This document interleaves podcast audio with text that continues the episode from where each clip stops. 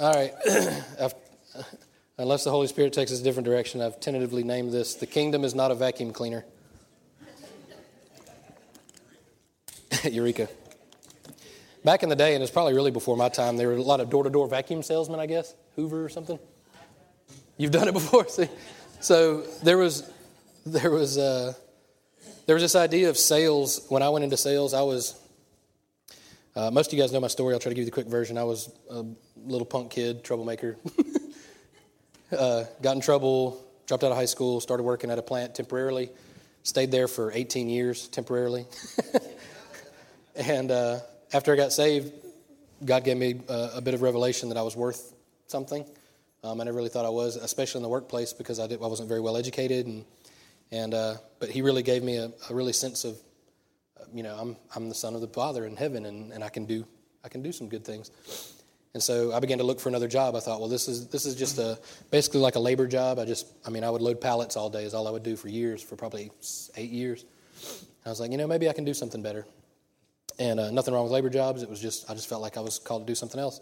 Um, I didn't know to be pastoring eventually, but I was called to do something else. And and uh, so I started looking for another job. And my boss took note, and, and or somebody told him that I was looking. I didn't I didn't know somebody was going to tell him. And he said, well, maybe you can get a different position. So it led me to a, a manager position over a department, um, and I really liked it. And I took that department and made some changes the only way I knew how, and really helped the company and helped my department and helped the employees and really enjoyed it. And then I was asked if I wanted to go into outside sales because I'd done such a good job in there. If I would want to go into outside sales, that there was a lot more money to be made in outside sales from what they told me. I was like, all I know of salesmen is that they're slimy. like, I, my immediate thought was, no, I don't want to do that because I'm not pushy. You know what I mean? I don't, I don't have that personality. I don't think that I have that personality. Maybe I am, but I'm. I don't, I don't like to try to force people to do things or try to push people to, to make decisions like that. But there were a couple uh, Christian guys too that were salesmen. One was out of town and one was in town who ended up being my industrial sales manager at the time. Who taught me, and I talked to them and I asked them because I didn't have you know a, a, physical dad to talk to. So I prayed and then I asked for, for good godly advice from other Christian men that I knew. and these two were both in sales. And so I asked them about it. I said, What do you think? And then both of them told me, Yeah, you can, you can do a good job and you can help your customers and you, can, you don't have to be a slimy salesman. You can be a good salesman, and, and I think you would be good at it. They had dealt with me for years on inside sales, so they knew kind of my personality. And they, both of them said they think that I would be really, very good. So I took the leap, jumped out, went outside. They gave me a company car and started doing outside sales. And it took me a little while to gain my bearings because I think the default setting for all of us is, which if it's your paycheck, you have to sell, right? You have to do the job so that you can get paid. so it took me a while to kind of find my niche, if you want, if you if you will, to where I realized that it, I can I can sell service. I can sell my service. I don't have to sell just things that people don't need. I can recognize what people need and help them. What ended up helping me more at, the, at this company was I was selling paint was the primary focus, coatings, industrial coatings. But I had come from a, a I don't want to bore you with details, but I just want to get you, kind of get you caught up. I'd come from the spray department, which worked on the equipment, and I really like equipment. I'd worked on cars my whole life. I like tinkering with things. I like fixing things. I like the equipment side more than just paint's paint. Um, but what got me paint sales was I knew equipment. I could go in there and I could help them with their equipment, and their stuff wasn't set up correctly. I could help them set it up correctly, and then they would buy paint from me. It was almost like I didn't have to sell paint, it just kind of sold itself. And then um, some changes happened. It was about three years I did well, all three years. Um, several salesmen, and I, I made it all the way up to like number three of the other two. I was the third salesman, top salesman there. And it was all just because I helped customers, and then they just wanted to buy more things from me.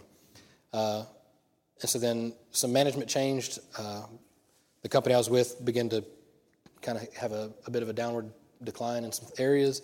Uh, they were going a different direction I was. I panicked because I didn't know anything else. This is all I've ever done my whole life. Really got stressed out. Tracy said, I don't care if you work at McDonald's, but you got to quit this job because I can't deal with you anymore. Um, and finally, I, I, I, made the leap and another great story that God worked it out. It was a guy that I'd met years ago at, at school, was working on a similar project. Like it was just all God ordained stuff. And so they're looking for somebody down here, and it's just equipment. You don't sell paint anymore. And I was like, that sounds good. And the company I was with originally, everything we sold was based on price. You just had to have the lowest price, basically.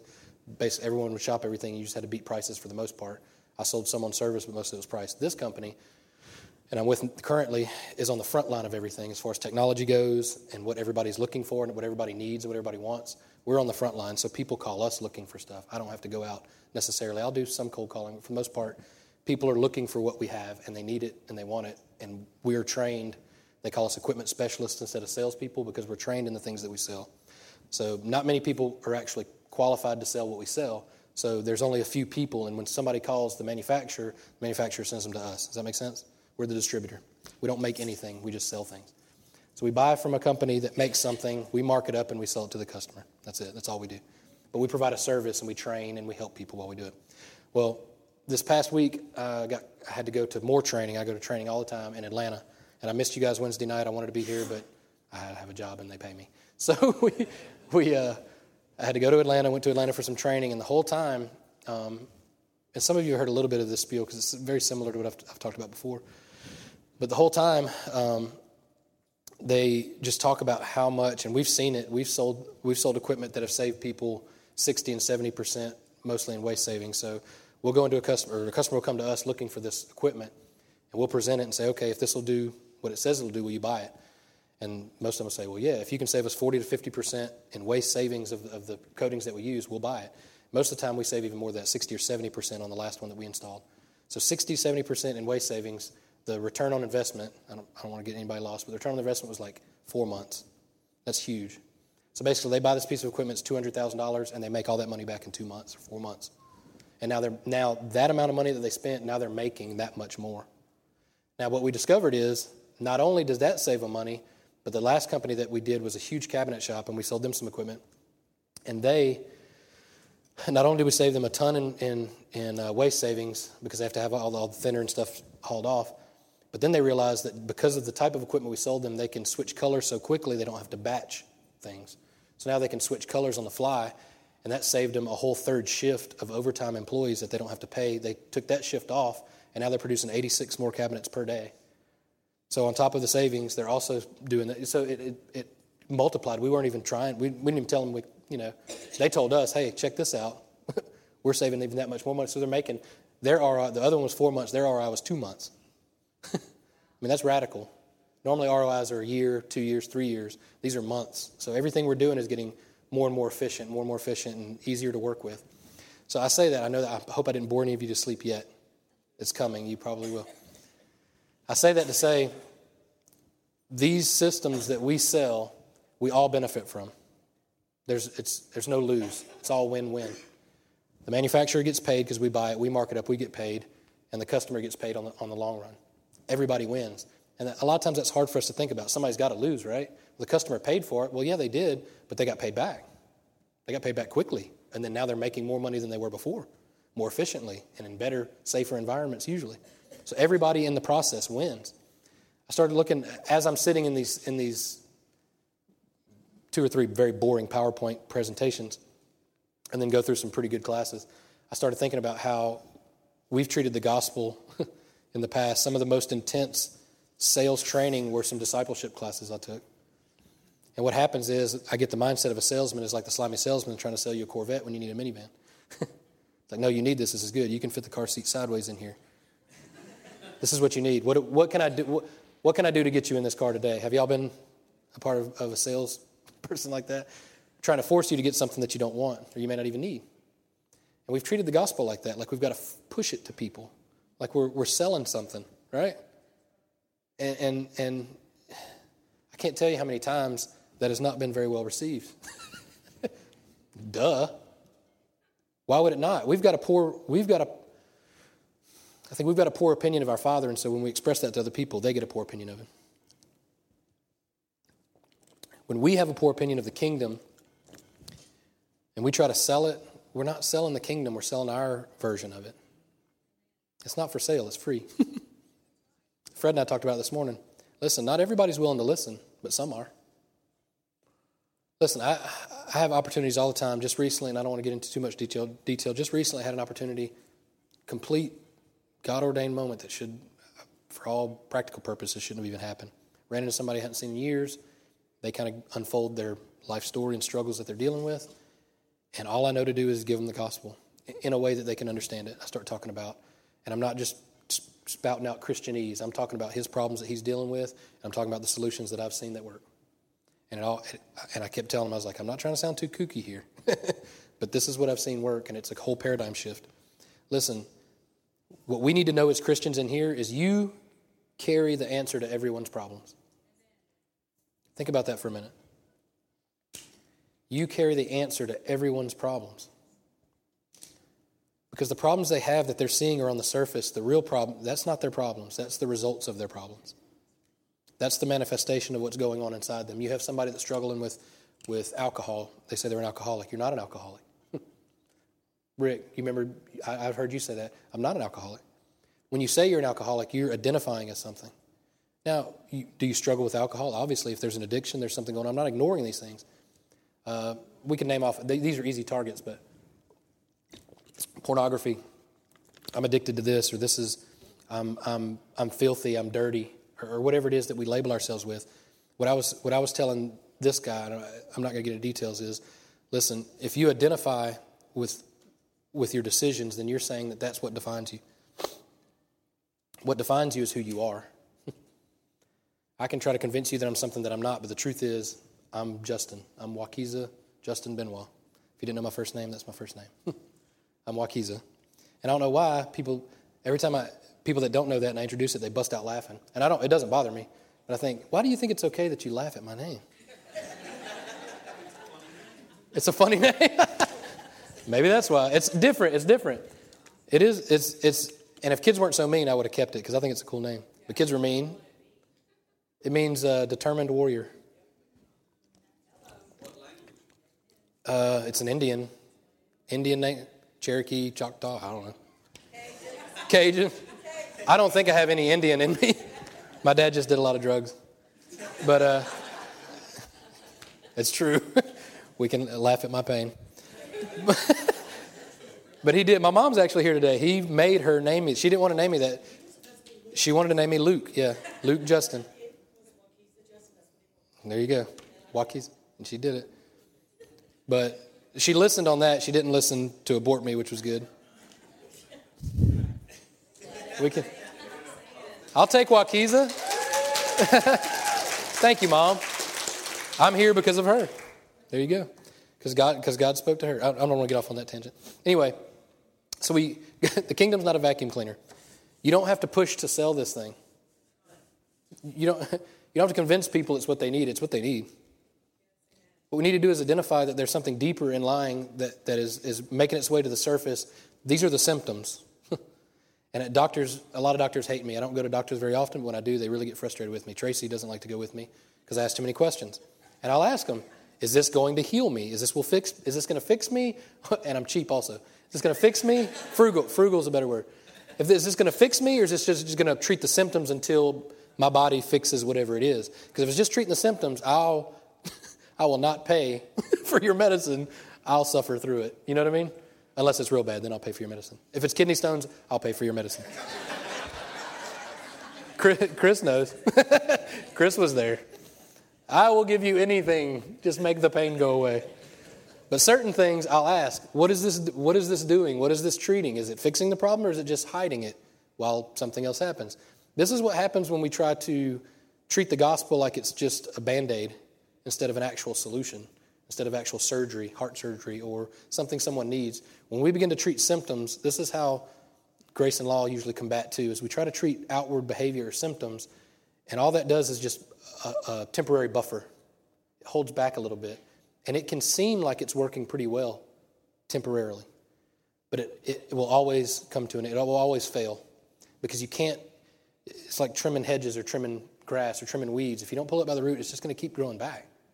All these issues that we deal with that we call sin and that we, we think are so big and powerful, they're all just symptoms. And I've said it before sin is a sin is just a shortcut to a desire that God has put in your heart that is a, a good thing. That's why fruit is good, but fake fruit is bad. Fruit is good. Eat fruit. Fruit is good. Fake fruit looks good. You want it. You desire it. You take a bite and it's poison. That's what sin is. If, if you need to get drunk to take the edge off, Holy Spirit, you have a natural desire to have peace and to be calm and to have fun, right? What does that do? When, and, and I've been drunk before in the past, and I, I, I want to make a disclaimer on Easter. I said something. Many of you remember, I went back and listened. Tracy said, You said you were drunk. And I was like, No, I didn't. I said, People think I'm drunk because I'm so happy. She was like, No, you didn't. You said you were drunk. And I went back and listened to the podcast, and it did sound like I said I was drunk. She's like, I kept waiting for you to say in the spirit.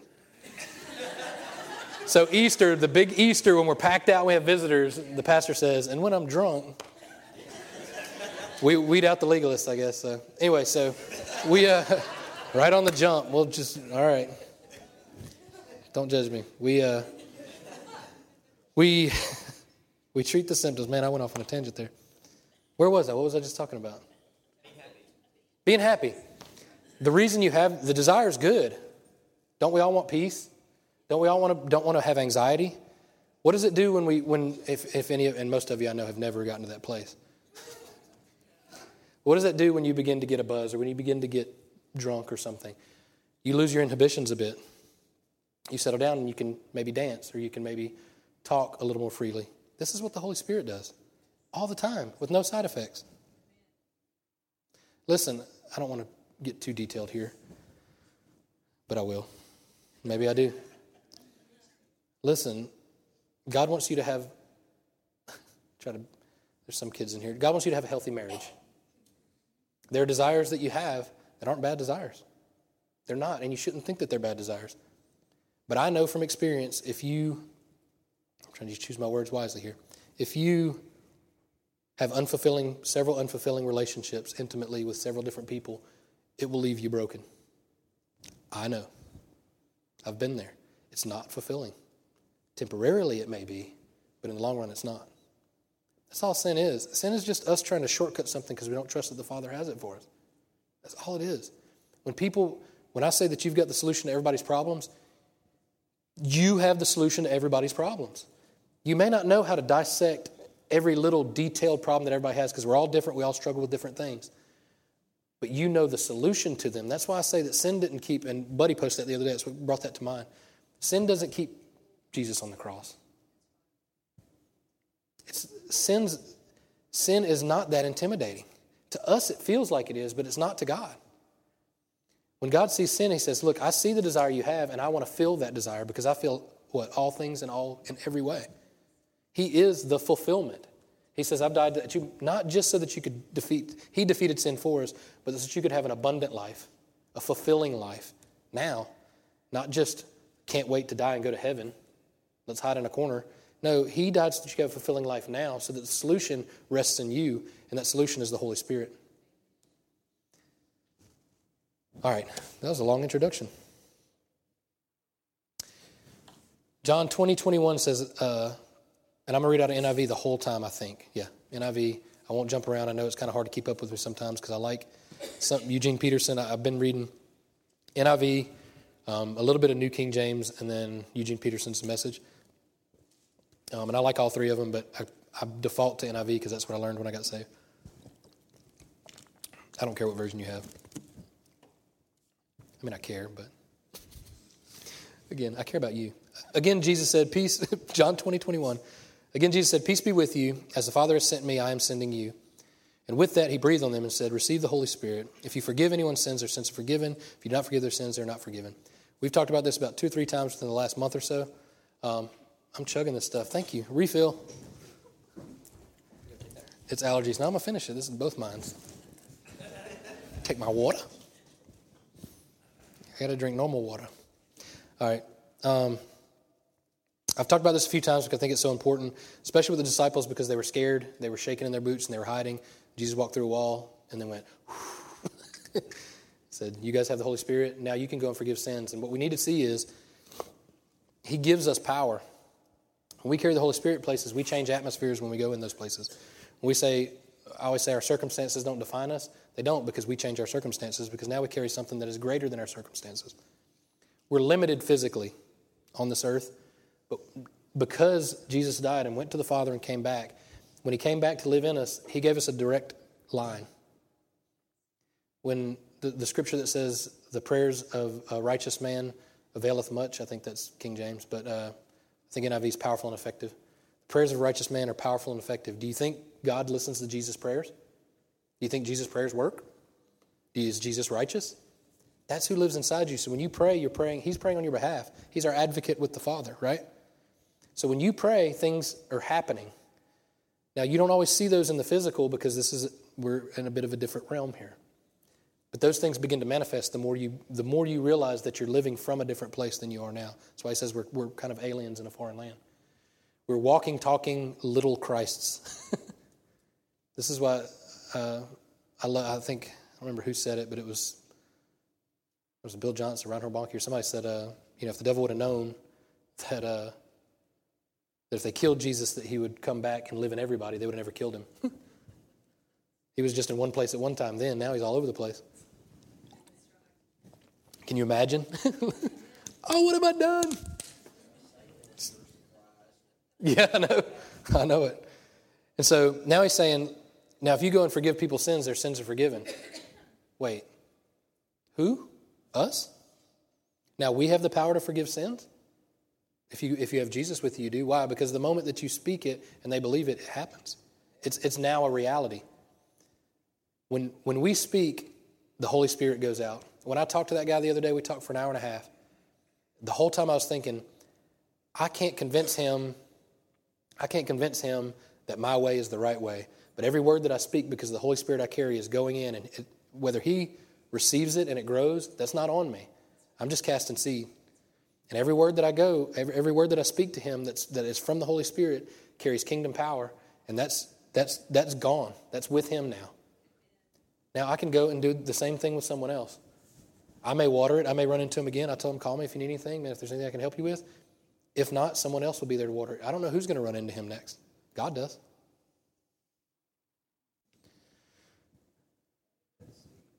Yeah, so we so we carry this power and now we say, okay, when we speak it, things happen. When we speak it and the Holy Spirit goes, the kingdom invades that area. And it's not because we're clever, because I'm not that clever. I mean, I'm clever. I'm not that clever. I can't convince everybody that my way's right and their, you know, like their way's wrong. There's like there's got to be somebody to lose in this argument. I don't need to do that. Listen, if there's anything that you get from this, take the stress off. Grace, grace will free you up from so much time because you're not trying to gain something that you already have. I'm telling you, grace will give you opportunities to speak to people where you thought you never could before because you thought it was up to you to work your way up to it that's ridiculous. I'm, I'm going off on tangent. All right, let's back up. This is John, John 20, 21. We're going to back up to John 13. Before this ever happened, we're going to, we're going to go back and see what God said he was going to do before he did it. John 13, 3 says, Jesus knew that the Father had put all things under his power and that he had come from God and was turning to God. So he got up from the meal, took, man, this is powerful, took off his outer clothing and wrapped a towel around his waist. After that, he poured water into a basin and began to wash his disciples' feet, drying them with the towel that he wrapped around him. What was Jesus' response to knowing that he had all power and authority from the Father? What, what did he do as soon as he realized that he had all power and authority from the Father? He washed his disciples' feet. He began to serve and love people. Jesus was the picture, was the prototype for us. He was the one that demonstrated to us that it's not just God, but God and man together can do things that are, are completely radical and sometimes backwards to our, the way we see things. They didn't see a king that washed feet. They didn't see that in the physical realm, but he was showing them how the kingdom works. In the kingdom, love leads. He said, Look, Jesus said, I, I have all power and authority from the Father. I'm a son, and I'm confident in that. He didn't go run around and say, I thought of He Man. I have the power. Anybody remember He Man? He didn't run around like He Man. He calmly got up, and washed his disciples' feet. Picture, just imagine that. Washed with the shirt off his back, too. Yeah. Completely vulnerable on his hands and knees, washing some fishermen's feet. These were not well educated men. Most of them were illiterate, if not all.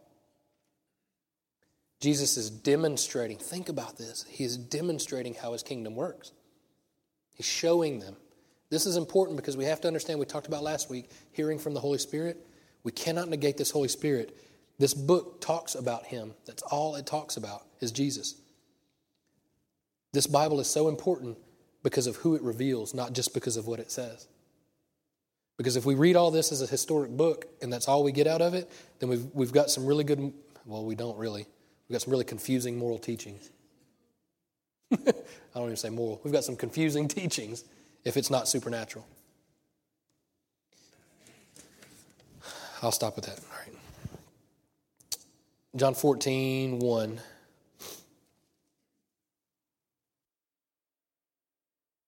Jesus talking to, his, talking to his disciples, he says, Do not let your hearts be troubled.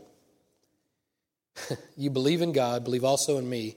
My Father's house has many rooms. If that were not so, would I have told you that I'm going there to prepare a place for you? And if I go and prepare a place for you, I will come back and take you to be with me, where you also may be where I am. You know the way to the place where I'm going. Thomas said to him, Lord, we don't know where you're going. so I love that. Lord, we don't know where you're, we don't know what you're talking about. That's what he's saying. You're saying this stuff. We don't know what you're talking about. We don't know where you're going, and we don't know how to get there. I love that. I love the, just the honesty in it. We don't know the way. and Jesus answered, I am the way. Listen, stop here. When, if you step outside, if, if you can fathom stepping outside of time and space for a moment and not looking at geographical locations here, this is why it's confusing. What if I came up and said, I am the way? You'd be like, What? Way where? Where are you going? You're Justin. You're not the way anywhere. yeah, but think about that for a minute. This is what Jesus tell him. No, I'm the way. I'm sorry. what? That doesn't make any like logically that doesn't make any sense. And they're asking him, Huh? I'm sorry. You're the way? I don't understand that. Because I am the way, the truth, and the life. No one comes to the Father except through me. If you really know me, you will know my Father as well. From now on, you do know him and have seen him. Philip said, Lord, show us the Father. I love it. He just said that. Jesus just said, You'll know the Father, and you, you, and you do know him, and you have seen him. Lord, just show us the Father, and that will be enough for us. And Jesus answered, Philip, you're killing me. he didn't say that. That's, that's me. That's what I said. Philip, you are killing me, man. Jesus said, Don't you know me? Even after I have been among you such a long time, anyone who has seen me has seen the Father. How can you say, Show us the Father? Don't you believe that I am in the Father and that the Father is in me? In, remember this word. I am in the Father, and the Father is in me. The words I say to you, I do not speak of my own authority. Rather, it is the Father living where? In me, who is doing this work, who's doing his work. Believe me when I say that what? I am in the Father. it's like, okay, Philip, I'm going to break this down for you. Let's think about this word in. I'm going to say it about 30 times, but just bear with me who's doing work, believe, believe when I say I'm in the Father, and the Father is in me, or at least believe on the evidence of the works themselves. What did he demonstrate to them? Listen, this is the Father's heart for you that I love you. I care for you guys. I'm not just trying to teach you something. I want you to know that I care for you. I said during worship, there would be nothing to, nothing could stand in my way to get to my kids. If, I knew that there was something separating us, then I would do everything in my power to get to them. This is what Jesus is trying to demonstrate to them. I want to be close to you all the time. Not just every once in a while. I want to be close to you all the time. He's saying, listen, have you not seen the evidence themselves? Look, look, at, look at the way that I touch people. Look at how I speak and they react. Look at how the kingdom invades the, your world every time I touch someone or I speak to someone. I say that they're not, they're not dead, they're just sleeping. Were they sleeping or were they dead? It doesn't matter. I say they're, they're sleeping, so now they're awake. Because the moment he said it, it happened. Very truly, verse 12, very truly I tell you, Whoever believes in me will do the works I have been doing, and they will, they will do even greater things than these, because I am going to the Father, and I will do whatever you ask in my name, so, so that the Father may be glorified in the Son. You may ask me for anything in my name, and I will do it. Listen, what should our prayers look like? Thankful prayers. They should also be powerful prayers. If we've got access to the Father and, and we're, we're intimidated we're intimidated by the way that we pray or we're intimidated by anything. Why? Our prayers should be powerful. They should be a, a little bit illogical sometimes. We should be able to, to stretch a little bit and say, okay, I, I know that I'm limited in power, but I know that I have access to something, someone that's supernatural. And not only do I have access, but he says right here, anything you ask in my name, I'll do it. That's, that's a powerful truth. Verse 15. Now he keeps these things in order. Remember this. One, if you love me, two, keep my commands. He doesn't say keep my commands and then you'll love me. Or the other way, keep my commands and I'll love you. He says, if you love me, keep my commands. What are Jesus' commands? Anybody? They're not Moses' commands.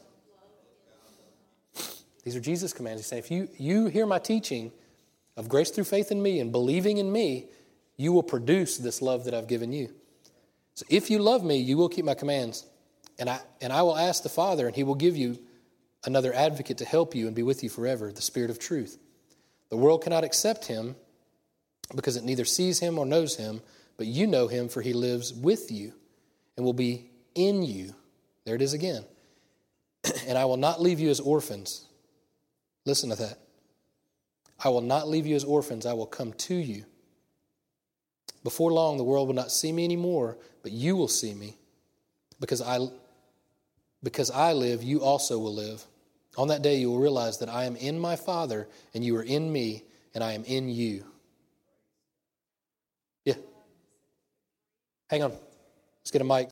I did a word study on this chapter one time, and I discovered that in the Greek, the word keep is guard, and wow. the word commandment is prescription. So it's like Jesus is the prescription, and you need to guard that truth in your life. Oh, that's good. That's good. That goes back to the whole doctor analogy, too. I have to process that a little bit.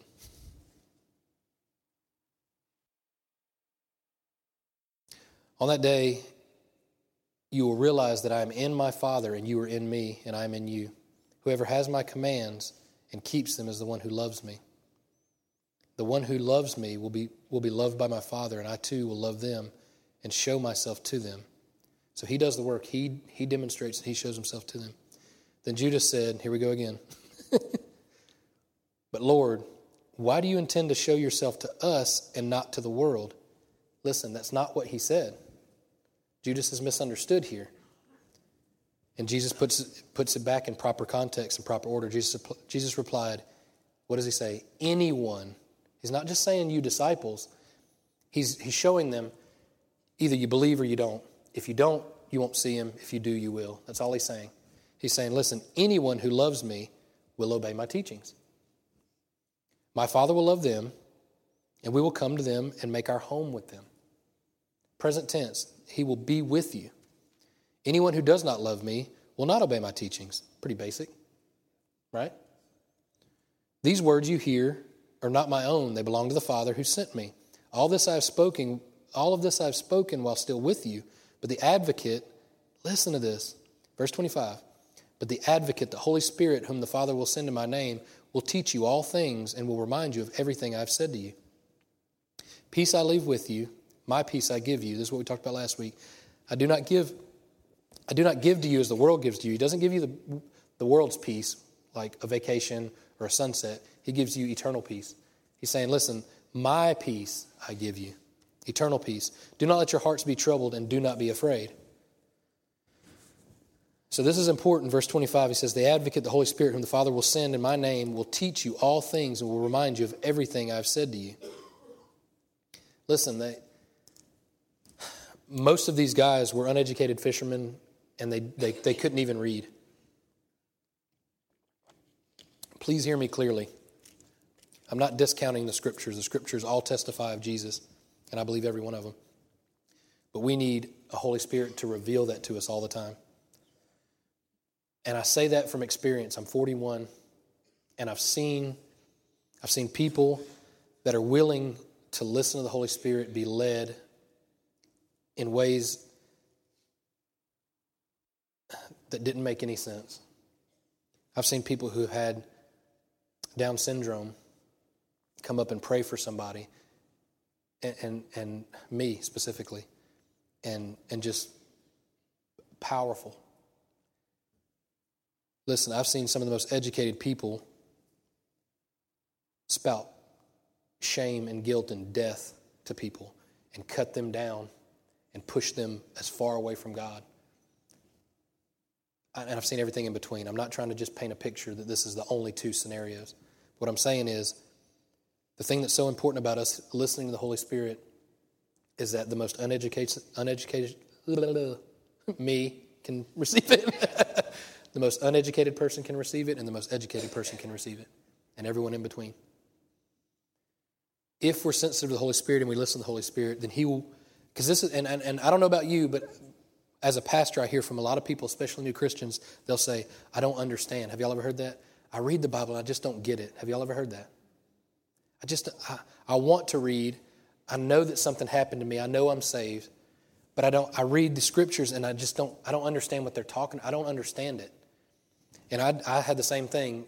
Part of what helped me understand on a, on a, on a, just a logical level was a, it was like a teen Bible that had a, it was like a study Bible, and it would tell me what was going on in context in those days because I don't plant plants. I don't know anything about sowing and reaping. I didn't even know what sowing and reaping was. I thought you, you sow something and then you reap it. My grandma, I took home ec and home ec too. I made boxers with hearts on them, and I made a baseball bat and I hit people with it. I only took home ec because it was closer to the lunchroom because I wanted to get, be first in line to eat. No lie. I had an elective, and I found the one that was closest, and it was home ec. And I got made fun of, but that's where all the ladies were, though. I ain't playing. I don't know why I'm telling you all that. Sowing and reaping. All I knew.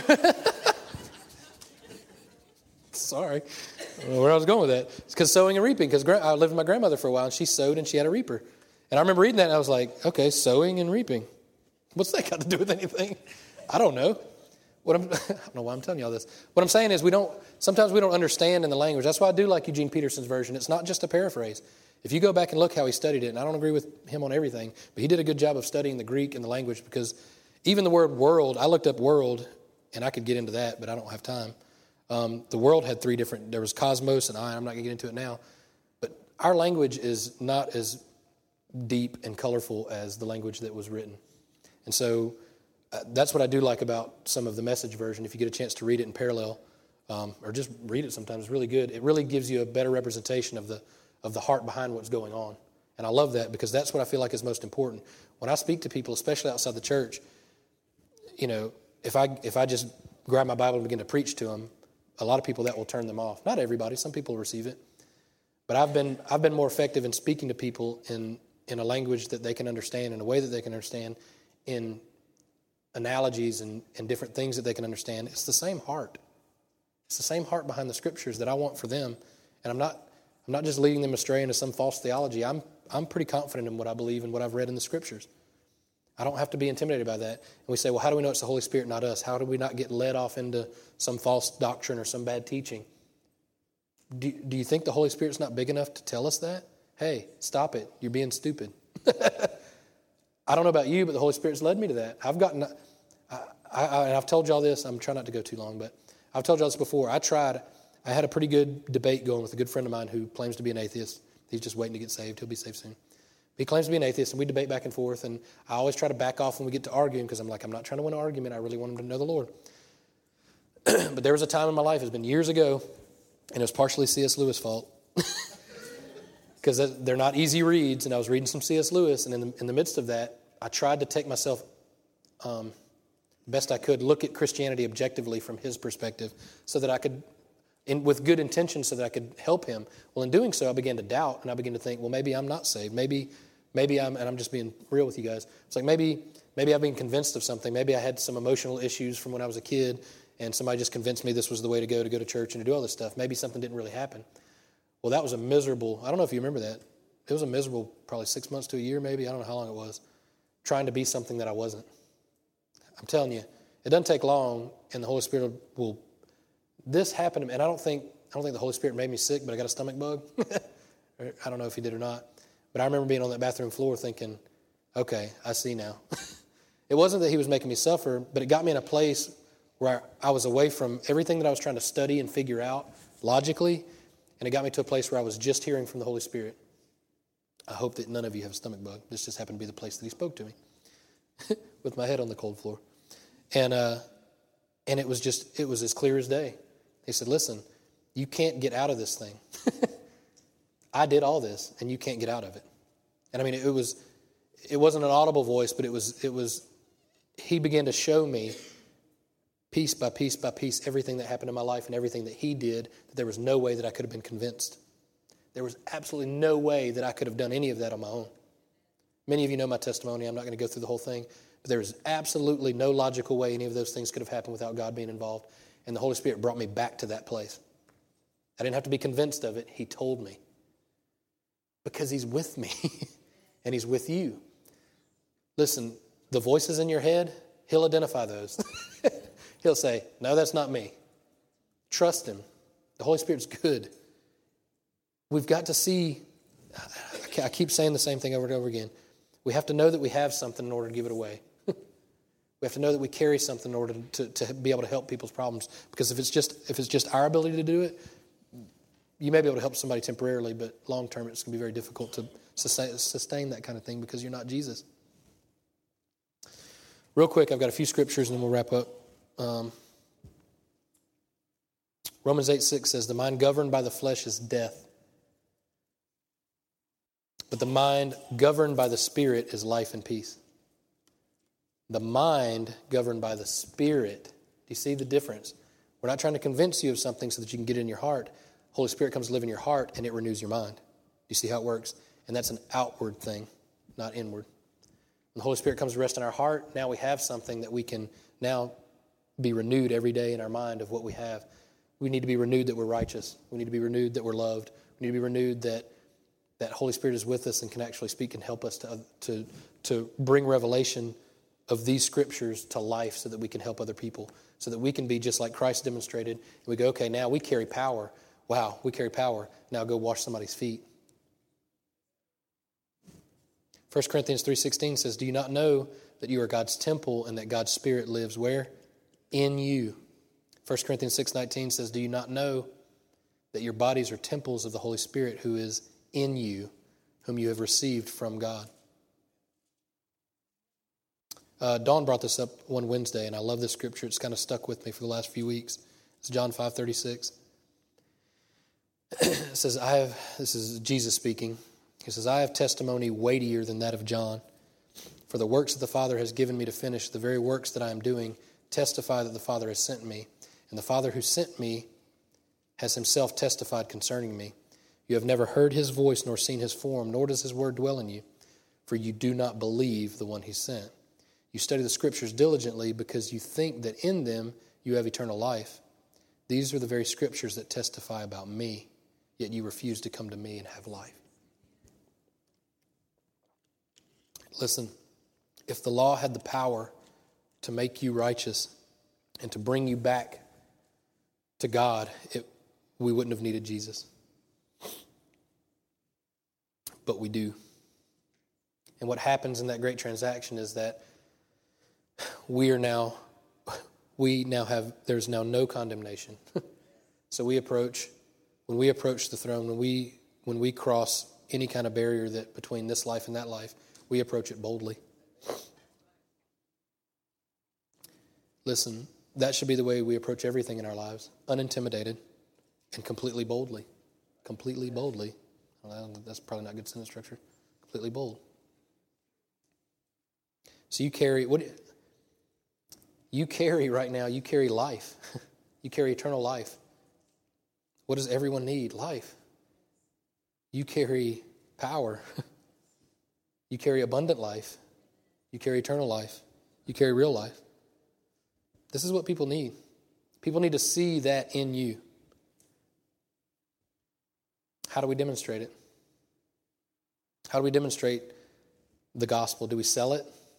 Do we try to convince people that it's the right way and their way is the wrong way? That tactic never worked for me. I do enjoy arguing with people sometimes when they're trying to sell me something because I know the tactics. But that doesn't work. And usually, if it does, somebody's selling you something you don't need. Just like a Corvette instead of a minivan if you have a family. They're trying to sell you a religion. They're trying to sell you a, a process which would be any other religion in the world. That if you do this, then this will happen. Christianity is the only religion that depends on one person to do everything for us, and that's Jesus. So we sang that song about we're satisfied in Him. And I know that if, if you're struggling with depression, anxiety, whatever, pornography, alcohol, whatever it is, that may seem like a, a trite statement, but I'm telling you from experience, He will satisfy everything that you have, and He will give you a peace that surpasses all understanding. The desire that you have, and here's the key here's the key. There are desires that we have that are not bad desires, but they're perverted in sin. They're taken out of they're taken outside of a trust in God for Him to supply those for us, and we shortcut the Holy Spirit because we're not patient. And every time we do that, we end up with an illegitimate child. we, we give birth to trouble and turmoil because we do something on our own without depending on the Father to do it. Receive freely, give freely. We say we're an R&D church. We receive and we distribute. It's a win-win-win. Just like the d- distributor deal. God gives us something, we give it to other people. God's happy, we're happy, they're happy. It's not difficult to sell something that sells itself. it's the answer to everyone's problems. And when you speak it to them, speak it freely. You don't have to convince them that it's the right way. You just demonstrate it to them in the way that you act, the way you treat them, the way you love them. Listen to the Holy Spirit. If He gives you a scripture to give them, give them a scripture. If He gives you what the Holy, what the Holy Spirit is leading you through the same thing, boldly give it to them.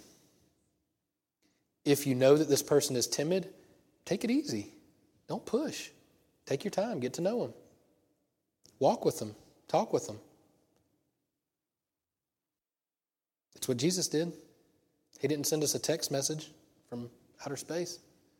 He said, I'm going to come and be with you, and I'm going to walk with you. I'm going to demonstrate to you how this thing works. So you're walking and talking kingdom carriers. And when you speak, the Holy Spirit goes with it, and the kingdom invades every space that you speak into. And things happen. You may never see the result of it, and that's okay. Keep speaking it. The cool thing is, you will see some, and it'll blow your mind. it will absolutely blow your mind. I got one more page, but I'll wait till next week. Stand up with me.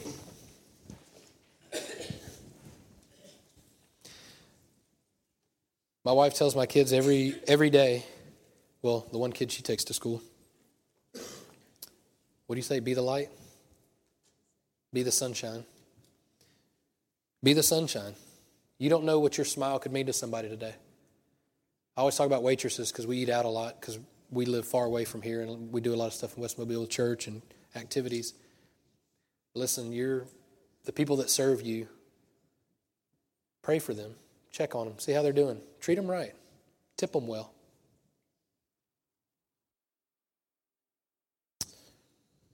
Father, we love you. We praise you. Uh, thank you for your word.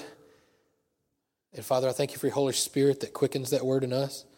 Lord, that we can go out and we can speak the truth to people, and that truth sets them free. Lord, we know that we know the solution to everyone's problems. and it's not just the, the surfacey stuff, it's not just the results of what's going on inside them, but we have the solution to what's really going inside them. And it's you. It is you. And so, Jesus, we just thank you that, that we can just take a deep breath and relax, that you've paid for it all. Lord, that, that sin was not intimidating to you, and it shouldn't be intimidating to us. So, Lord, when it comes up and we're tempted, because we are still tempted, when it comes up and we're tempted, that we submit that to you and we go, hey, here's this thing again. I need you to do something with it. and Lord, you've always been gracious to do it. And you've never said, no, there's too much distance here. You've always been right there with me. Lord, thank you for the opportunity to, to come in this place and worship with others that, that just love you and seek you and, and appreciate everything that you've done. So, Father, we just thank you for your grace, for your peace. In Jesus' name, amen.